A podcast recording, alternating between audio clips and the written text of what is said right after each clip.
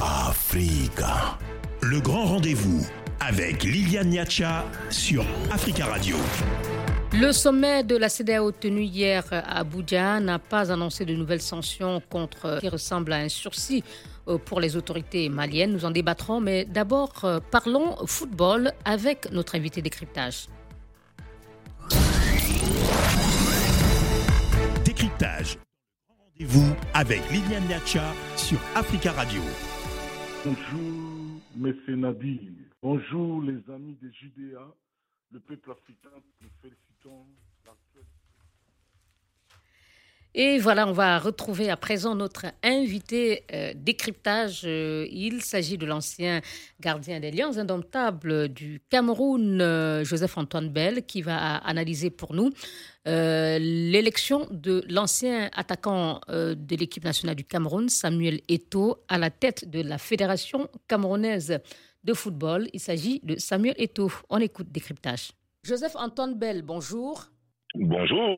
Ancien international de football camerounais, que représente pour vous l'élection samedi de l'ex-attaquant des Lions indomptables Samuel Eto'o à la tête de la Fédération camerounaise de football FECAFOOT je, je pense qu'avant tout, euh, pour moi, cela est perçu comme un changement dans la, perception que les dirigeants peuvent avoir des footballeurs. Euh, c'est eux qui votent. Et donc, ils, ont accepté qu'un ancien footballeur puisse devenir dirigeant comme eux, puisse être dirigeant comme eux. Et j'aimerais leur envoyer euh, en retour le message que nous, footballeurs, nous considérons comme footballeurs tous ceux qui font quelque chose pour le football.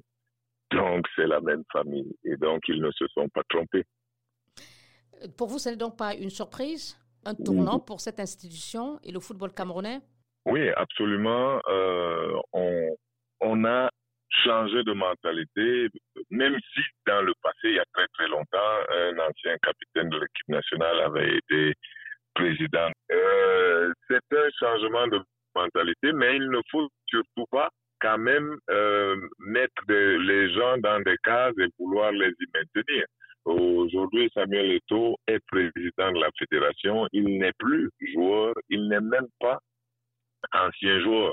Il y a personne à aucun poste officiel qui se dit ancien étudiant. Donc, euh, oui, il a été footballeur dans son passé. Aujourd'hui, il est président de la Fédération camerounaise de football et il va se comporter en président de la Fédération camerounaise de football et il va y apporter simplement sa personnalité. Et quelles sont vos craintes quand vous insistez sur euh, le fait qu'aujourd'hui, il est passé de footballeur à patron d'une fédération? Mais justement, les craintes, c'est que on le ramène toujours à son passé. Le passé est passé, il a été footballeur. Il est chargé de penser ce que feront les footballeurs. Donc, euh, c'est lui qui doit concevoir. Évidemment, quand je dis lui, c'est attendu à l'équipe qu'il se sera choisi ou à ceux qu'on lui aura confiés. Euh, mais il fait partie de la tête. Il n'est plus les jambes et les mains. Est-ce que l'élection de Samuel euh, Eto'o représente euh, aussi pour vous, euh, les anciens footballeurs, une revanche, d'autant plus que vous-même, Joseph-Antoine Bell, avez essayé en vain, à trois reprises, de diriger la FECA Foot? Je ne sais pas. Moi, je ne connais pas franchement le mot revanche. oui, j'ai et euh, était candidat à deux reprises. Mais euh, justement, c'est pour ça que je dis qu'aujourd'hui, la mentalité a évolué. Mais vous savez, euh, la goutte d'eau finit par faire un trou dans la roche, mais ce n'est pas la première goutte qui y arrive. Donc, euh, si aujourd'hui quelque chose a changé, c'est peut-être parce qu'il y a d'autres qui ont commencé avant, mais ce n'est absolument pas une question de revanche parce que dans ma conception, il ben, faut laisser le temps aux gens de comprendre. Tout le monde ne rentre pas en religion le même jour, donc tout le monde ne peut pas comprendre euh, d'emblée que un ancien footballeur puisse euh, devenir le patron, comme quelqu'un ne comprendrait pas forcément que en réalité les recteurs sont d'anciens étudiants. L'Africa Foot est en crise depuis une dizaine d'années. Elle est passée par plusieurs comités de normalisation. En quatre ans, que peut faire Samuel Eto pour euh, redresser une institution aussi instable? Je pense surtout qu'il faut oublier de parler de redressement comme si c'était la lumière électrique avec un interrupteur, on était dans l'obscurité, puis on appuie et tout d'un coup il y a la lumière. Euh, vous avez vous-même dit que la fédération est instable depuis très longtemps et euh, pour vous qui êtes camerounaise, peut-être que dans votre temps, vous vous rappelez déjà que Joseph Antoine Bell l'a trouvé euh, pas dans la bonne direction il y a beaucoup trop longtemps. Et donc, ça veut dire que le travail qu'il y a à abattre est énorme. Il faudra du temps pour revenir à la norme. Et comme vous avez dit, la fédération est passée par plusieurs mandats de comité de normalisation. Ça veut dire que cette fédération est plus qu'anormale.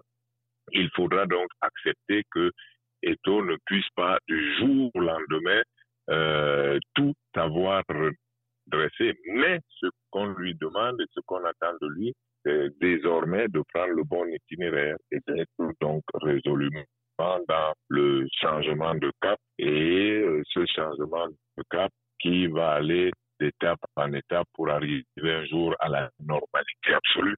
Euh, on comprend que Samuel Eto'o aura du pain sur la planche. Euh, par quoi faudra-t-il commencer? Le Cameroun accueille la Cannes 2022 à partir de janvier prochain.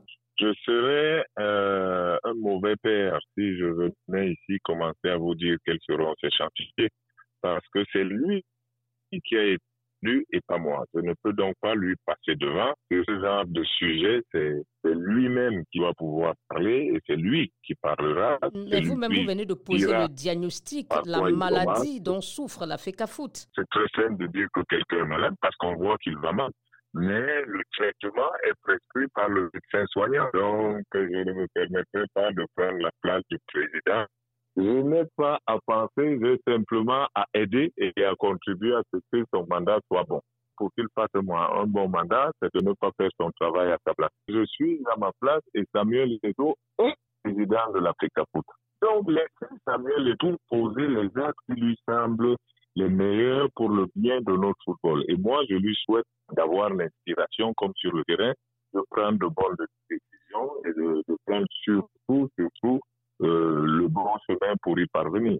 Joseph Antoine Bell, merci beaucoup. Africa. Le grand rendez-vous sur Africa Radio. Et le menu de ce soir, euh, c'est le Mali. Avant le sommet de la CDAO tenu hier à Abuja, au Nigeria. Les autorités, euh, au terme du sommet de la CDAO tenu hier euh, à Abuja, au Nigeria, les chefs d'État de la CDAO ont annoncé qu'ils prendront des sanctions en janvier prochain contre euh, le Mali si les, si les autorités n'arrivaient pas à organiser les élections fin février prochain, comme initialement prévu.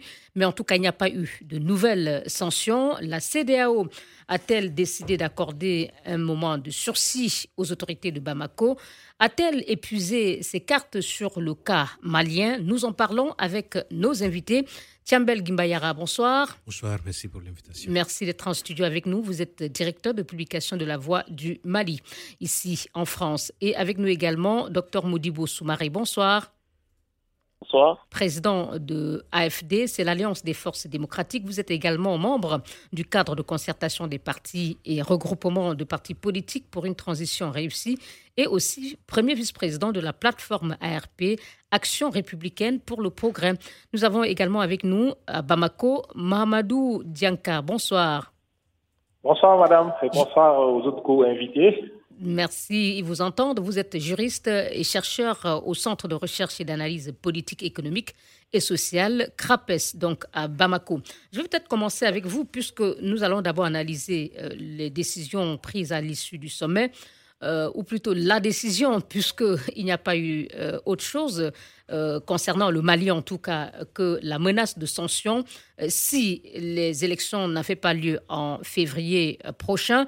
Alors, la non-prise de nouvelles sanctions, Monsieur Dianka, euh, signifie-t-elle que les autorités maliennes ont été écoutées par l'organisation ouest-africaine, peut-être consciente que les premières sanctions n'ont pas poussé les autorités maliennes à infléchir leur position? Alors, euh, bonsoir à tous nos auditeurs. Euh, il, faut dire que la, CDAO a quand même fait la poire en deux en décidant tout de suite d'accorder un délai supplémentaire à la transition malienne pour pouvoir revenir avec un chronogramme de sortie de la transition. Donc, on, peut, on peut estimer qu'elle a laissé la porte ouverte à la négociation avec euh, le gouvernement de transition qui est à Bamako pour ne pas fermer toutes les portes parce que vous, voyez, euh, quand vous, vous, regardez de près le régime de sanctions déjà en vigueur, l'interdiction de voyage et le gel des avoirs. La Concernant à peu près 150 euh, responsables de la transition et aussi leurs familles Tout à fait, tout à fait. Mais la CDAO quand même avait pris le soin de préserver et le ministre des Affaires étrangères et le président de la transition, le colonel Assimi Goïta, en, les excluant du champ d'application de ces sanctions. Donc ça veut dire que la CDAO est consciente des difficultés que, le, que la transition au Mali rencontre aujourd'hui et elle est disposée, contrairement à, tout, à ce qui peut paraître, euh, euh, comment dirais-je, euh, un tout petit peu comme une menace, contrairement à tout cela, ça veut dire que la CDAO reste disponible pour le Mali, pour accompagner le Mali euh, vers le retour à l'ordre constitutionnel. Merci. C'est également votre analyse, docteur Soumaré, de, de cette décision prise par la CDAO à l'issue de sa rencontre d'hier? Oui, d'abord, je voudrais dire que en tant que responsable politique, en tant que patriote malien, je ne suis pas pour les sanctions. Mais il est évident que le Mali s'est engagé au niveau de la CEDAO pour respecter les textes et les, les Maliens membres fondateurs de la CEDAO. Il va de soi qu'on en respecte les textes. un ancien président malien a appliqué même les textes dans d'autres pays, donc il est hors de question qu'on pense qu'on peut faire tout en autarcie.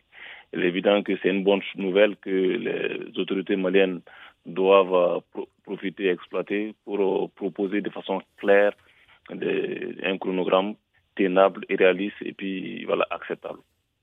Euh, mais est-ce que vous pensez, Tiambel Gimbayara, qu'il euh, y a eu vraiment cette porte ouverte? Est-ce que c'est une poire coupée en deux? Quand on sait que euh, la CDAO exige la tenue des élections en février prochain même s'il n'y a pas eu de nouvelles sanctions. Or, elle est consciente que ce calendrier ne sera pas tenu puisque euh, le chef de la junte, le colonel Assimi l'a clairement signifié à la CDAO. Alors pourquoi maintenir un calendrier électoral alors qu'on sait qu'il euh, ne sera pas possible de le tenir?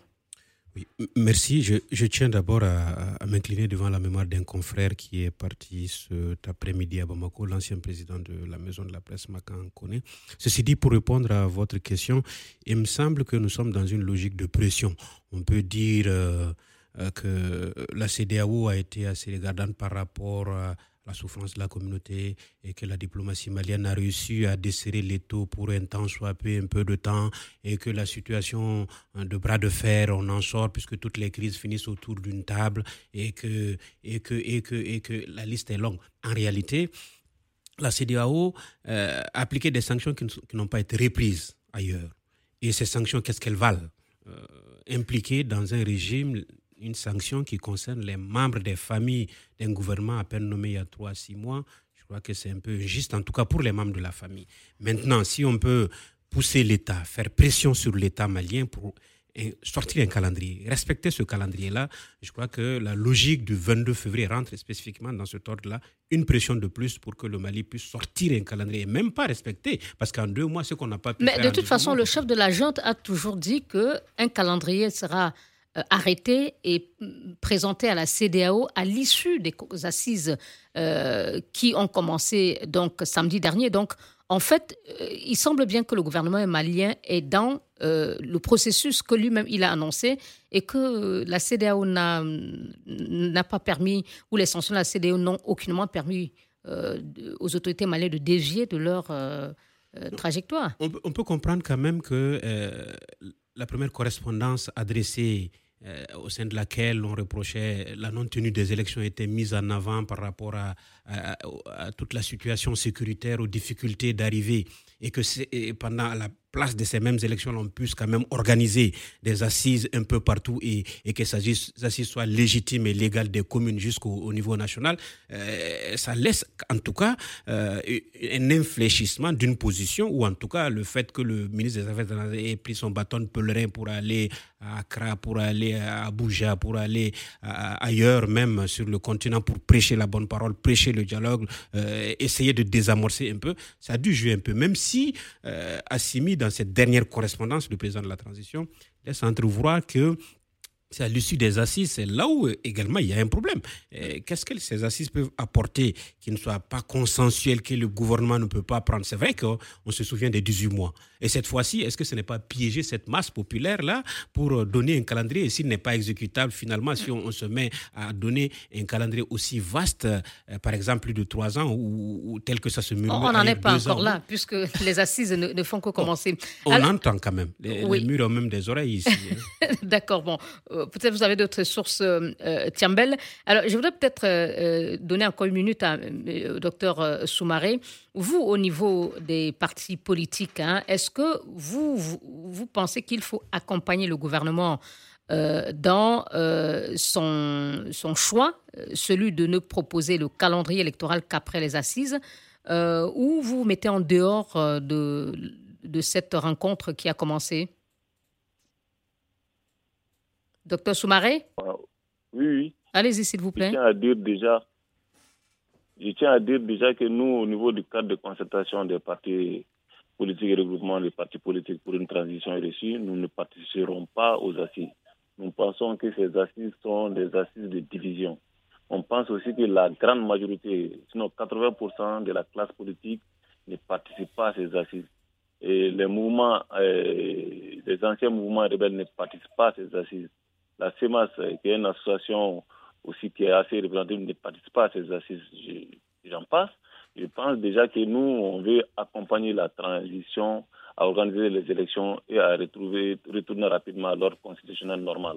C'est ça le rôle d'une transition. Une transition, c'est pas régler tous les problèmes.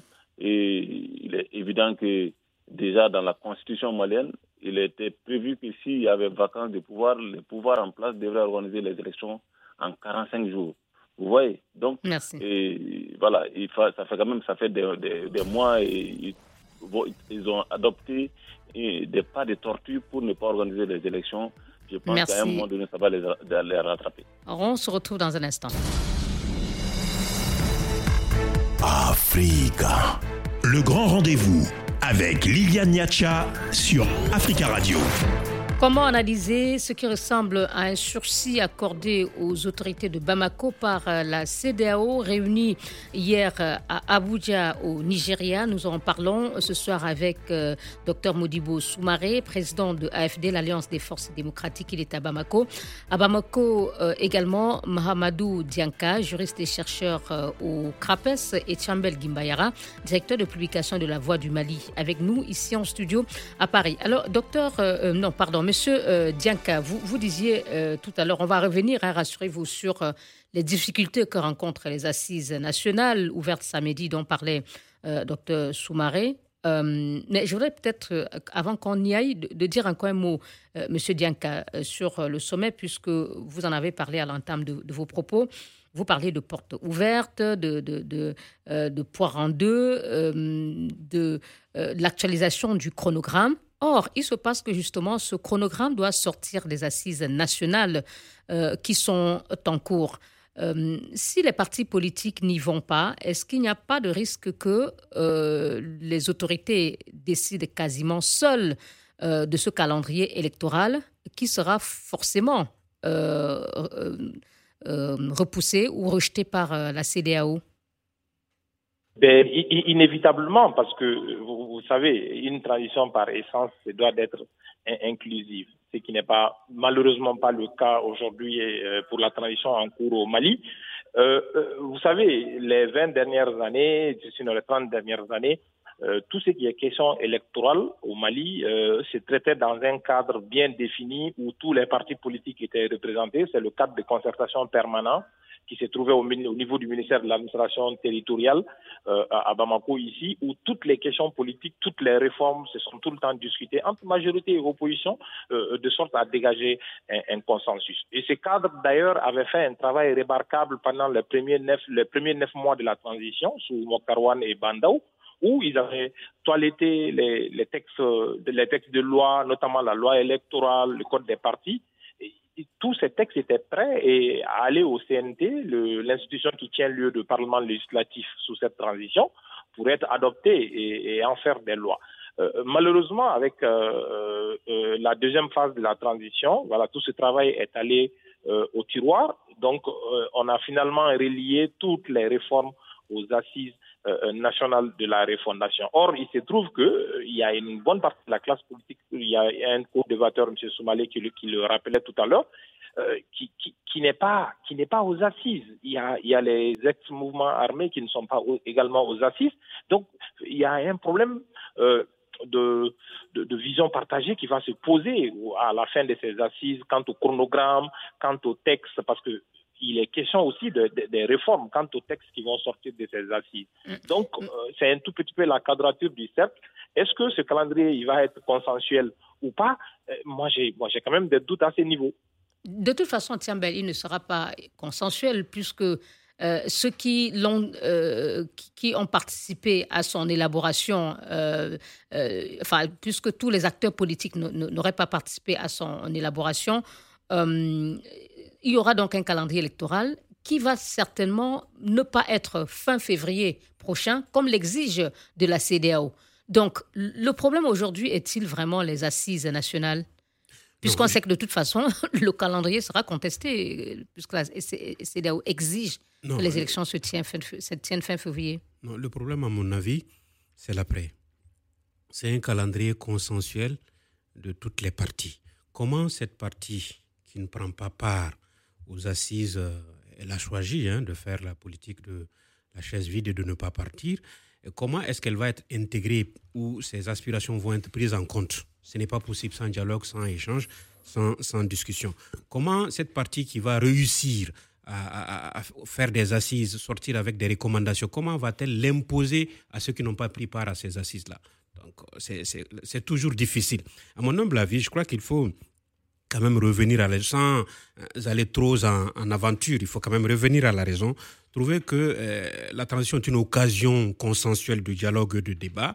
On ne peut pas tout mettre à la poubelle. Euh, Monsieur Dianka rappelait tantôt euh, le rôle joué par le ministère de l'administration territoriale, le cadre d'échange avec les partis politiques. Je crois qu'il y a eu une avancée certaine dans ce domaine-là et je crois qu'il faut l'intégrer au débat et aussi sortir un peu de ce rôle où porter les assises, les résultats des assises s'imposent de façon euh, immuable à tous les régimes qui se succéderont. Ça aussi, c'est difficile, à moins que ce soit euh, acté dans la loi. Et même dans ce cadre-là, comment va-t-on faire sous la cohabitation entre la charte et la, transition, et, la Constitution à, appliquer ces textes-là et qu'elles s'imposent à tout le monde euh, d'un point de vue? Je crois que le problème majeur est l'après et le consensus autour du calendrier, un calendrier accepté par la communauté internationale, accepté par toutes les parties au Mali et qui s'impose, qui est raisonnable et qui puisse se mettre en, bras.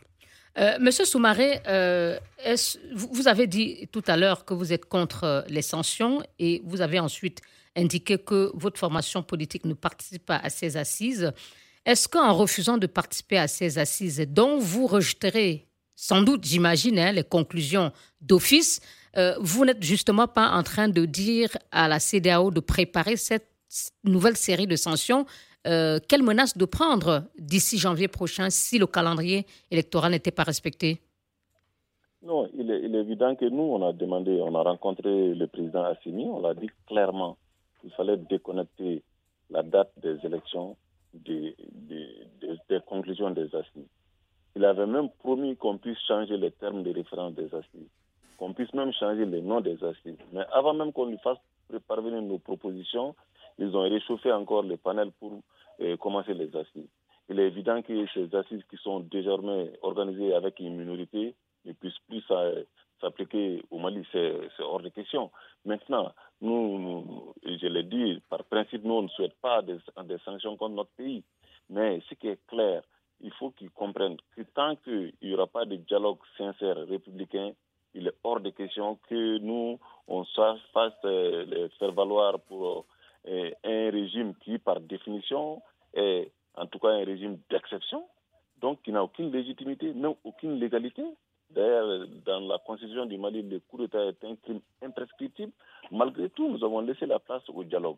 Donc, il est évident, s'ils veulent qu'on s'entende, on peut encore s'asseoir, déterminer comment eux-mêmes ils ont dit que la transition, ils sont sur la base d'une neutralité, de l'inclusivité et du consensus. Et rien depuis le début de la transition à aujourd'hui n'a respecté ces trois principes. Donc nous voulons qu'ils respectent eux-mêmes leurs principes et respectent eux-mêmes leur, leur, engagement auprès de la communauté internationale. Mais euh, le fait de n'avoir pas euh, euh, subi de nouvelles sanctions, peut-être cela signifie aussi que la CDAO a pris en compte la lettre envoyée avant le sommet par le colonel Assimi Goïta pour dire qu'il communiquerait une date des élections avant le 31 janvier. Oui, mais sauf que ce qui est contradictoire dans cette affaire, c'est que le président de la transition en prêtant serment a dit qu'il allait respecter la durée de transition, de la transition. Le Premier ministre est parti devant le CNT, qui, fait, qui est l'organe législatif, législatif intérimaire. A, a, a, promis de respecter euh, la main sur le cœur les, les, dates. Et aujourd'hui, on nous dit que bon, non, non, ce n'est plus possible. Comment croire à celui qui dit aujourd'hui ce qu'il doit faire demain et dit le contraire. Excusez-moi, M. Soumaré, oui, tout cela, la CDAO le sait, et pourtant, elle a reporté à janvier prochain de nouvelles euh, sanctions contre le Mali. Donc, cela veut dire que la position des autorités a été prise en compte par les, les, la CDAO. Bon, je, n'interpréterai pas euh, de cette manière. En fait, il y a une sorte de campagne de diabolisation de la CDAO auprès de nos compatriotes. Je pense que la CDAO, en, en donnant un sursis, a montré et à tout le monde que la CEDEAO n'est pas là pour faire des sanctions. Et la CEDEAO, c'est pour euh, le développement des, des, organisations membres. Donc cette campagne a fait peur à la CEDEAO non, pas forcément. Moi, je ne l'interpréterai pas comme ça. C'est pour dire que, bon, voilà, de toutes les façons, demain, s'il y a des sanctions, et ceux qui ont motivé ou, en tout cas, entraîné ces sanctions seront plutôt des Maliens, pas, pas la CEDEAO.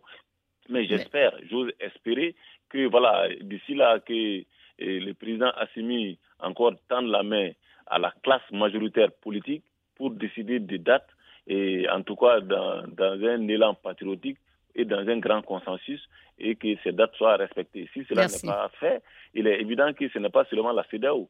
Les, les partis et organisations membres du, du cadre vont clairement dire ils vont sortir et en tout cas à partir de février, pour nous, il n'y a pas il n'y aura pas de président de la transition, il n'y aura pas d'organe législatif de transition. Donc pour vous, à partir du 28 février, vous considérez que... En fin, février. D'accord, on, a bien compris. Euh, Monsieur Dianka, euh, là, tel que on écoute euh, l'acteur politique parler ici, Monsieur Soumaré, le plus dur reste peut-être à, à, venir. il parlait de la mobilisation, selon lui, de certains contre la CDAO, qui aurait peut-être eu euh, un impact sur la décision, hein, les conclusions de, ce sommet. Euh, mais en même temps, on sent qu'au niveau, au plan interne, la, la, classe politique se mobilise euh, pour faire en sorte que fin février soit considéré comme la date vraiment de la fin de la transition. Oui, c'est le principal péril, d'ailleurs, et ce n'est pas faute de l'avoir rappelé au gouvernement de transition que le, risque majeur, c'est de se retrouver dans une énième instabilité institutionnelle. Parce que, il l'a dit, euh, monsieur, monsieur Soumaré, ce gouvernement n'a pas de légitimité en tant qu'État, il n'est pas issu d'élection. C'est plutôt le fruit d'un putsch, même si on n'aime pas l'entendre ici. Euh, euh et partant de ce postulat, c'est toujours bon de tenir les élections rapidement et de s'en aller, parce que plus vous durez euh, dans une transition, euh, vous fédérez les énergies contre vous. Aujourd'hui, quand on observe la scène politique malienne, il y a effectivement un front qui se forme justement pour obliger le gouvernement de transition à aller rapidement aux élections. Oui, Monsieur Dianka, mais il y a aussi d'autres Maliens qui manifestent pour demander euh, que la transition soit prolongée. Il y a eu encore des manifestations avant le sommet de la CDAO en faveur du prolongement de la transition. D'où les risques d'instabilité parce qu'il y a deux camps qui se font en face. autant il y a des gens qui s'opposent à toute idée de prolongation, et autant il y a des Maliens aussi qui sont pour une prolongation qui de un an, de deux ans, voire, voire de trois ans. Mais euh, quand on observe, ici ouvre une période d'instabilité dont le Mali n'a nullement besoin au regard de, la crise multidimensionnelle que nous vivons déjà. C'est déjà le message qu'on a essayé de faire passer entre juin et août 2020 pour nous éviter. Et on, on le voit aujourd'hui, les conséquences.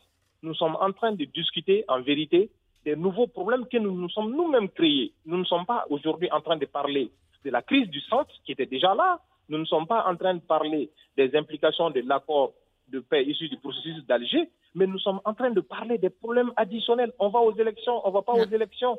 Faut-il maintenir ce gouvernement ou pas? Ce sont ces questions qui sont aujourd'hui à, l'ordre du jour. Or, elles n'auraient pas dû exister. D'accord. Euh, Tiambel, euh, la CDAO pourrait donc prendre la, des sanctions euh, si le calendrier électoral n'est pas respecté, c'est-à-dire fin février.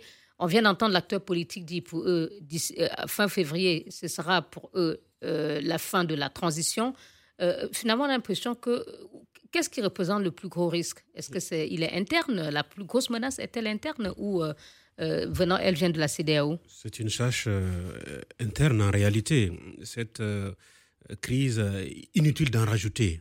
On a déjà une situation de fait qui est difficile, assez compliqué en guerre depuis 2012 avec euh, cette instabilité institutionnelle et politique en plus. Si on n'arrive pas à dialoguer entre nous, à trouver un minimum de consensus, parce que une transition, Gianca le disait tantôt, il faut le rappeler en tout cas, est faite pour organiser des élections.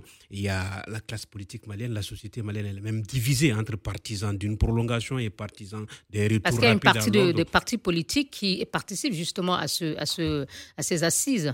Oui, il y a certains partis politiques qui sont partis pour les assises et d'autres n'y sont pas. Et donc ça, c'est la division complète. Et c'est dans la division, on ne peut pas, surtout même en période de paix, on ne peut pas réussir à s'imposer, surtout qu'en période de crise. Mais qu'est-ce qui représente la plus grosse crainte pour le pouvoir de transition? Non, aujourd'hui, la plus grosse crainte, franchement, c'est de ne pas... Ou la plus grosse menace? d'en rajouter à ce qui est là déjà. C'est-à-dire que cette position des du cadre de concertation soit exprimée à l'interne, qu'on refuse de reconnaître les autorités, même si c'est une voix qu'il dit, ça ce n'est pas bon du tout, et que cela s'adjoigne à la menace de sanctions qui va tomber à partir du mois de juin, parce que je crois que la, euh, la CDAO était plus regardante par rapport à la population, même si on peut dire que la diplomatie malienne a réussi, le président a été entendu, le courrier a entendu, c'est difficile que la première sanction à la sortie au coup d'État du 18 août 2020 a peiné à toucher les populations dans son ensemble et un pays continental sans accès sur la mer, s'il faut résidiver en deux ans, ça va être difficile encore d'en rajouter à, cette situation. Merci beaucoup Tiambel. À tout de suite pour la suite et fin de notre débat sur le Mali. Africa. Le grand rendez-vous avec Liliane Niacha sur Africa Radio. La CDAO a-t-elle épuisé ses cartes sur euh, le cas malien? Nous en parlons avec euh, nos invités. Mahamadou Dianka, juriste et chercheur au Centre de recherche et d'analyse politique, économique et sociale CRAPES à Bamako. Tiambel Gimbayara, directeur de publication de La Voix du Mali. Il est avec nous en studio ici à Paris. Et Modibo Soumaré, président du parti AFD à Bamako. Euh, monsieur euh, Soumaré, euh, vous avez donc dit que vous, vous n'endosserez pas les euh, conclusion de, ces assises euh, que vous boycottez d'ailleurs. Euh, mais en même temps, on sait que la CDAO est en train de mettre la pression, on l'a dit tout au long de cette émission, sur les autorités pour lesquelles autorités disent que le calendrier sortira après ces assises. Est-ce que vous pensez que la CDAO a vraiment eu de, de l'influence sur les autorités maliennes par rapport à cet aspect précis? Je pense que, en fait, euh, comme je le disais, le gouvernement a adopté un pas de, tortue pour toujours faire en sorte de ne rien organiser pour aller aux élections. C'est la même stratégie qui, continue. C'est loin d'être un succès diplomatique, c'est seulement un, réalisme de, la CDAO au niveau de la CDAO.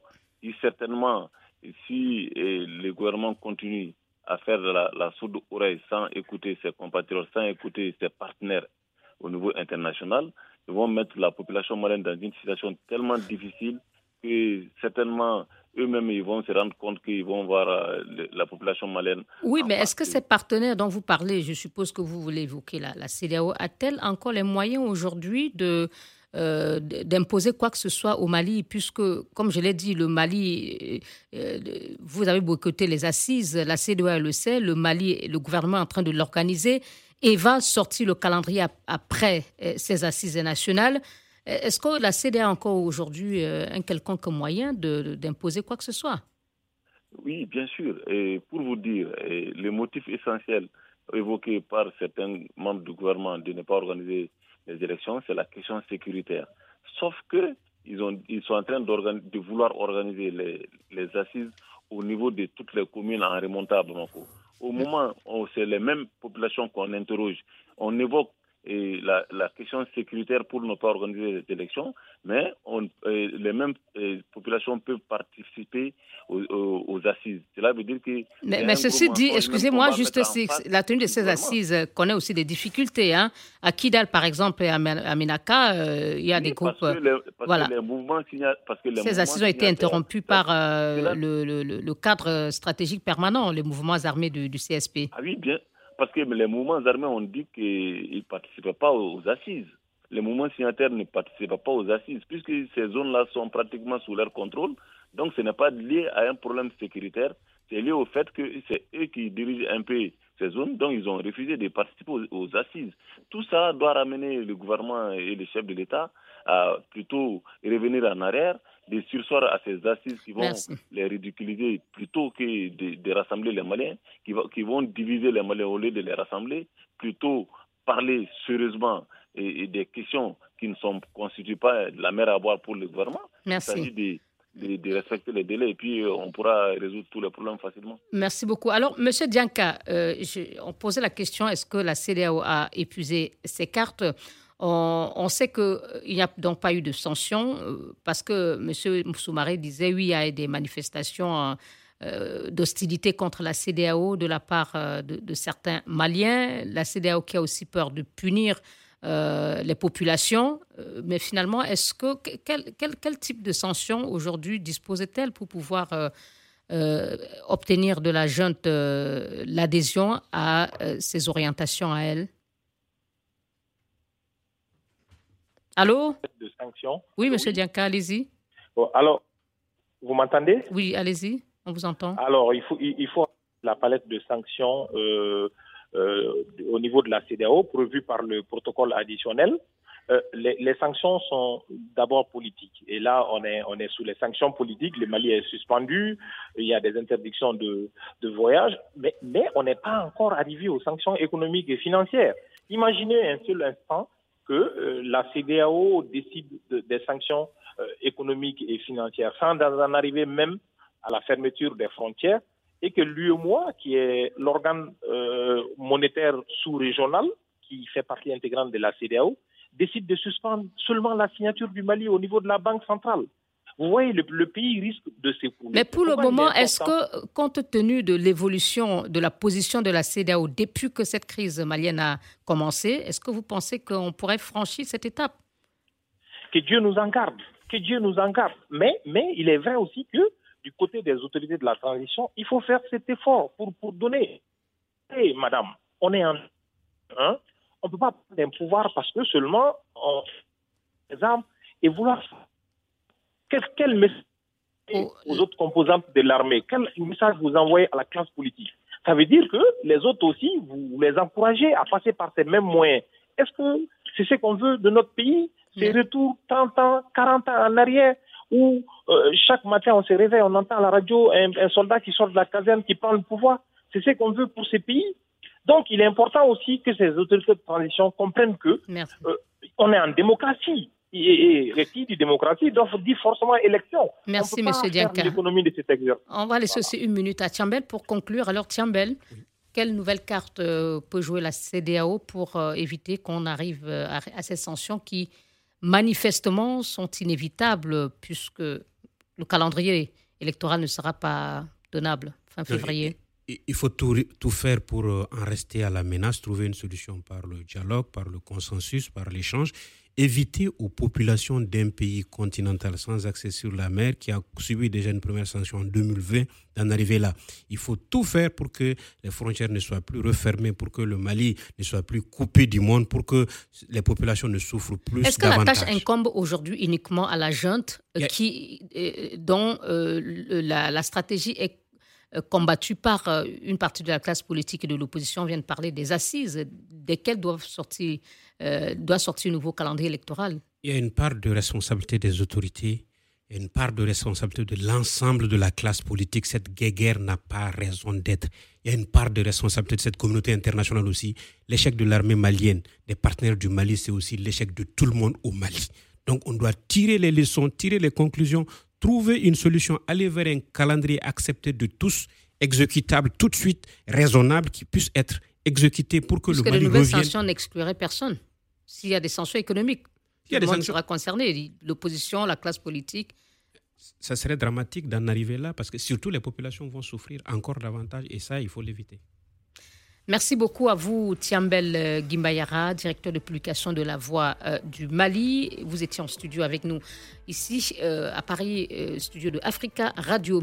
Merci à Mohamedou Dianka, juriste chercheur au Centre de recherche et d'analyse politique, économique et sociale CRAPES à Bamako, où se trouvait également notre troisième invité, Modibo Soumaré, président de l'AFD, l'Alliance des forces démocratiques et membre du cadre de concertation des partis et regroupements de partis politiques pour une transition réussie.